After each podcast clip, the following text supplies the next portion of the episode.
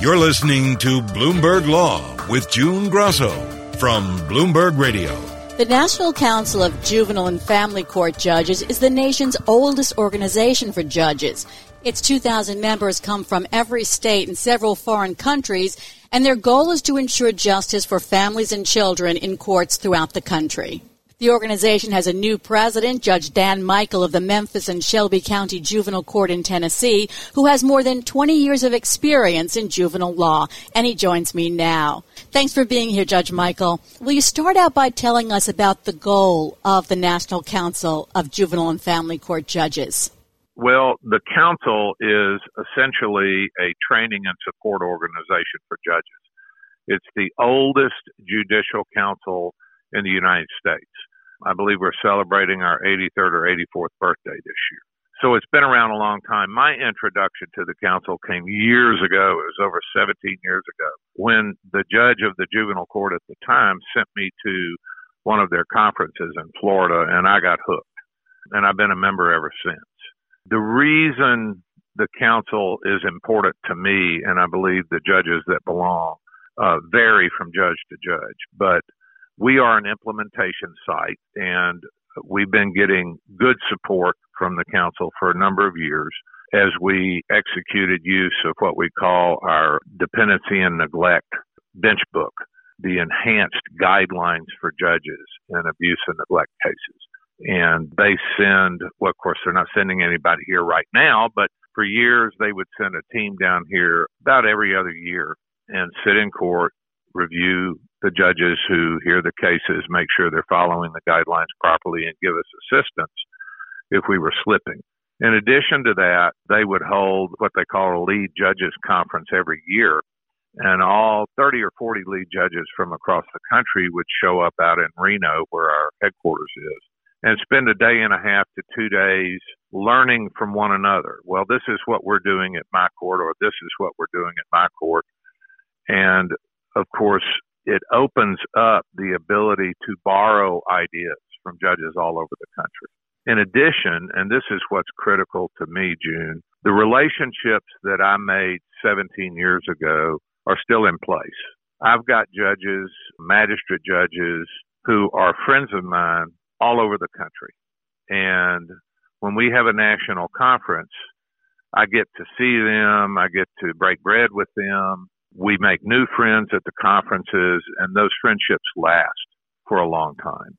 And you may not realize if you're not a judge that when you put on a robe, you essentially separate yourself from society in a way that's rather unusual. Judges have very, very stringent ethical guidelines they have to follow.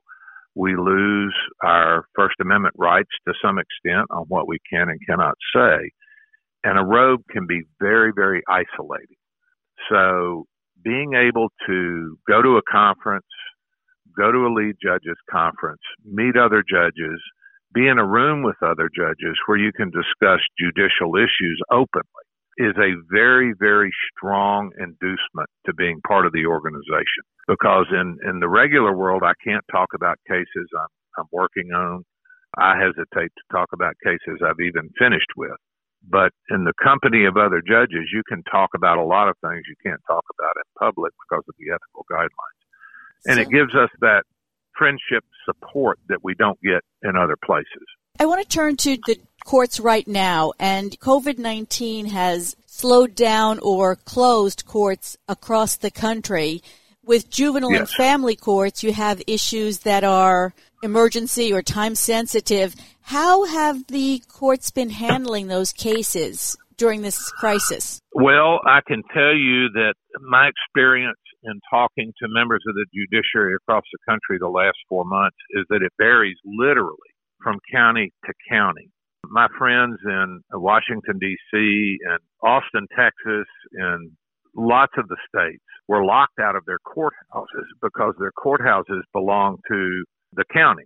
And the county mayor or the county manager back in March made decisions to close courthouses. So judges were literally stuck without a courtroom in a lot of those counties. Now I can specifically talk about what we did. We never closed down we jumped from, oh gosh, how many dockets do we have a week? Um, about 45 dockets a week down to three and moved into Zoom hearings within two weeks of late March. It was after March 15th when we started doing Zoom hearings, but we jumped on Zoom pretty quickly. And we continued to hear all our emergency cases on Zoom. So if a child gets taken into custody, we give them a hearing within 24 hours of that decision. If a child is removed from parents, we give them an immediate hearing within 72 hours under state law. We'll continue this conversation coming up and find out what you did in your courthouse, Judge Michael, as well as what your goals are for the organization as president. I'm June Grosso, and this is Bloomberg. I've been talking to Judge Dan Michael, the new president of the National Council of Juvenile and Family Court Judges.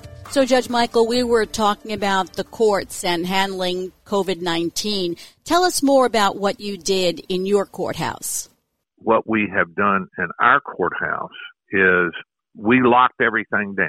I issued a mask rule right off the bat. We started taking temperatures at the door. We isolated ingress and egress because in my building we have about 450,000 people come through here a year, and that's just for juvenile court.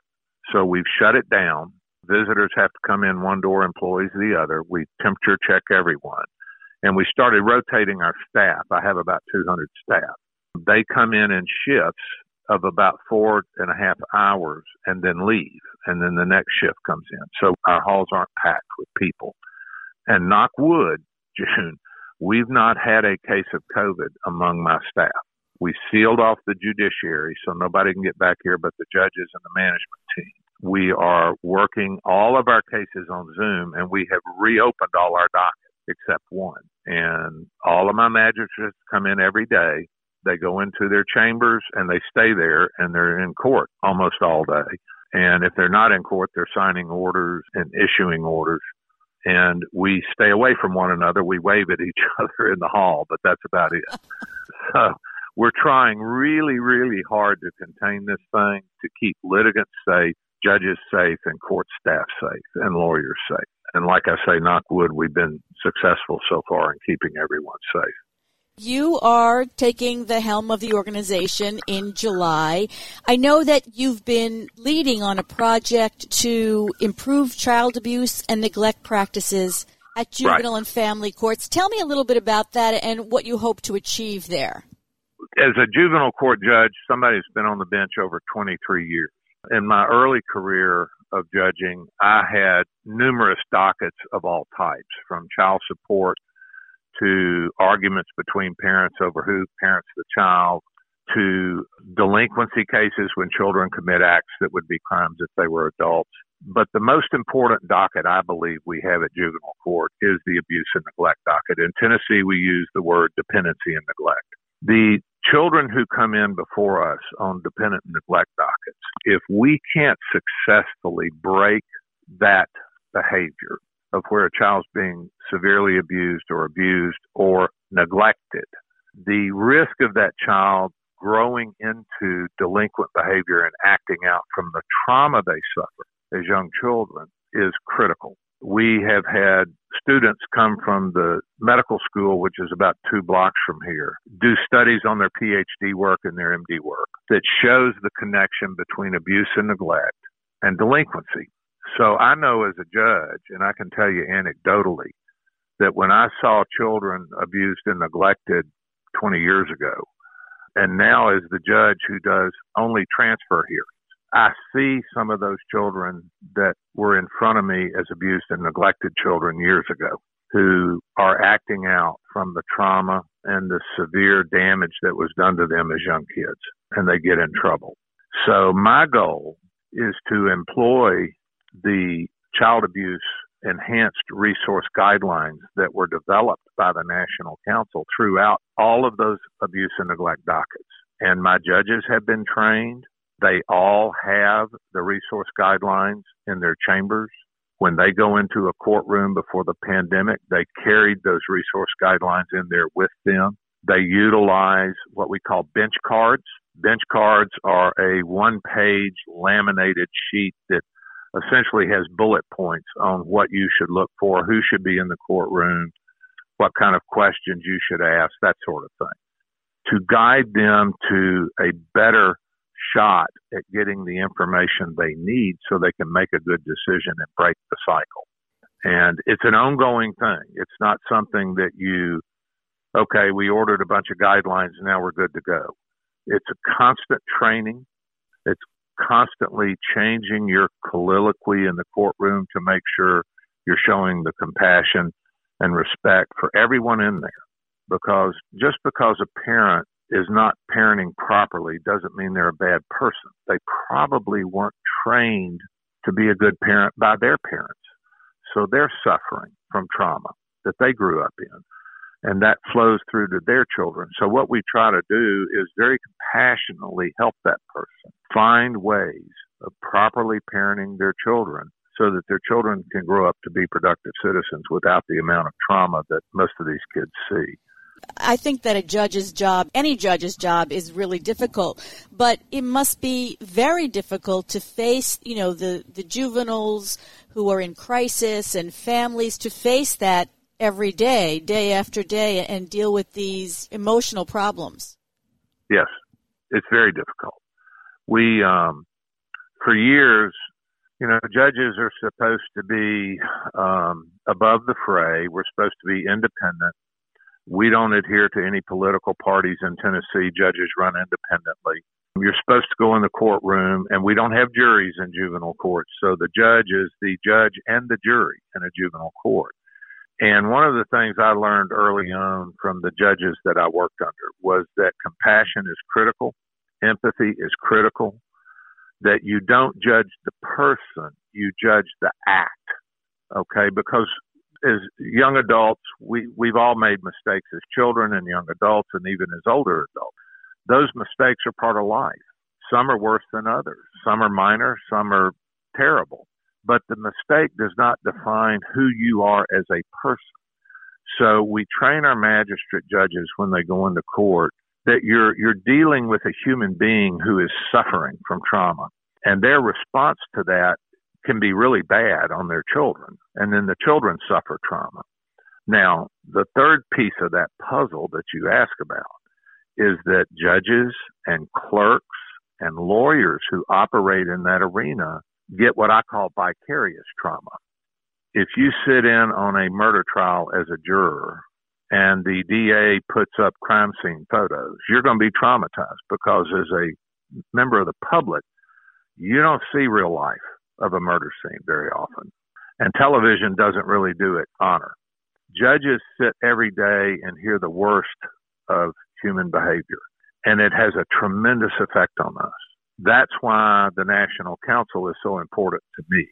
If I have a tough day, I can pick up the phone and call my friend Tony Capizzi up in Dayton and just say, Tony, how you doing? I've had a really rough day. Let me tell you about this case I had. So when I took office, four and a half years ago, almost five years ago now. I started trauma training in the courthouse. I had the National Council come in. They did a trauma audit and they literally looked at absolutely everything in the building and everybody in the building. They issued a report. We then shared a partnership with the University of Tennessee Health Sciences Center, which is Tennessee Medical School. I reached out to their dean of the psychiatric department. He gave us people who knew how to deal with trauma and ACEs, and we trained literally everybody in the courthouse. Lawyers, judges, probation staff, even our psychologist upstairs took the training. Even our maintenance people took the training because they're in the hallways. They run into children and families. I then appointed Dr. Elion, and she is a PhD and she is my trauma authority in this building. And her role is to keep the training going for new staff, the retraining of existing staff, and reaching out into the community to spread the word that we know what the problem is. If we could stop the trauma, if we could stop the ACEs, we could eventually whittle down the number of cases we see to a small number. And I truly believe that.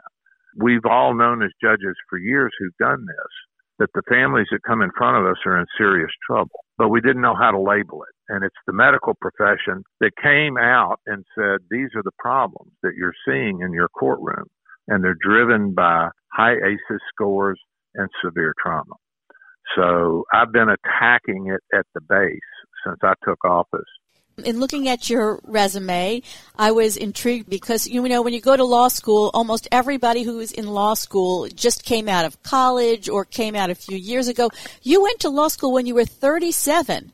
I did. Why? What happened? What led you at that what led you at that age to try to take on the law? Well, I guess I was an argumentative child. Uh, my parents always used to say to me, "You'd be a good lawyer or a good judge." I went into business with my dad right out of college. He owned service stations. Now, I don't know how old you are, but that's a term that nobody ever uses anymore. We didn't sell milk and bread. We sold gasoline and we fixed cars. And we were franchise operators for Esso and then Exxon. And the franchise agreements through the oil companies were changing from independent dealers, owners like my father and I, to big finance guys who would buy, you know, 250 stores across the southeast and run them with employees. And I had grown up in a family business and realized that I either had to figure out a new business to go into because most corporations aren't going to hire a 37 to 40 year old who's been running his own business. And I, I had already worked on my master's degree. I always loved education.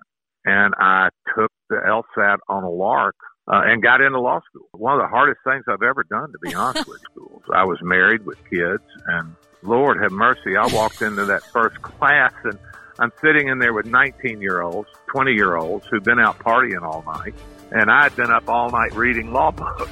Thanks so much for joining us, Judge Michael. That's Judge Dan Michael, the president of the National Council of Juvenile and Family Court Judges. And that's it for this edition of Bloomberg Law. I'm June Grosso, and this is Bloomberg.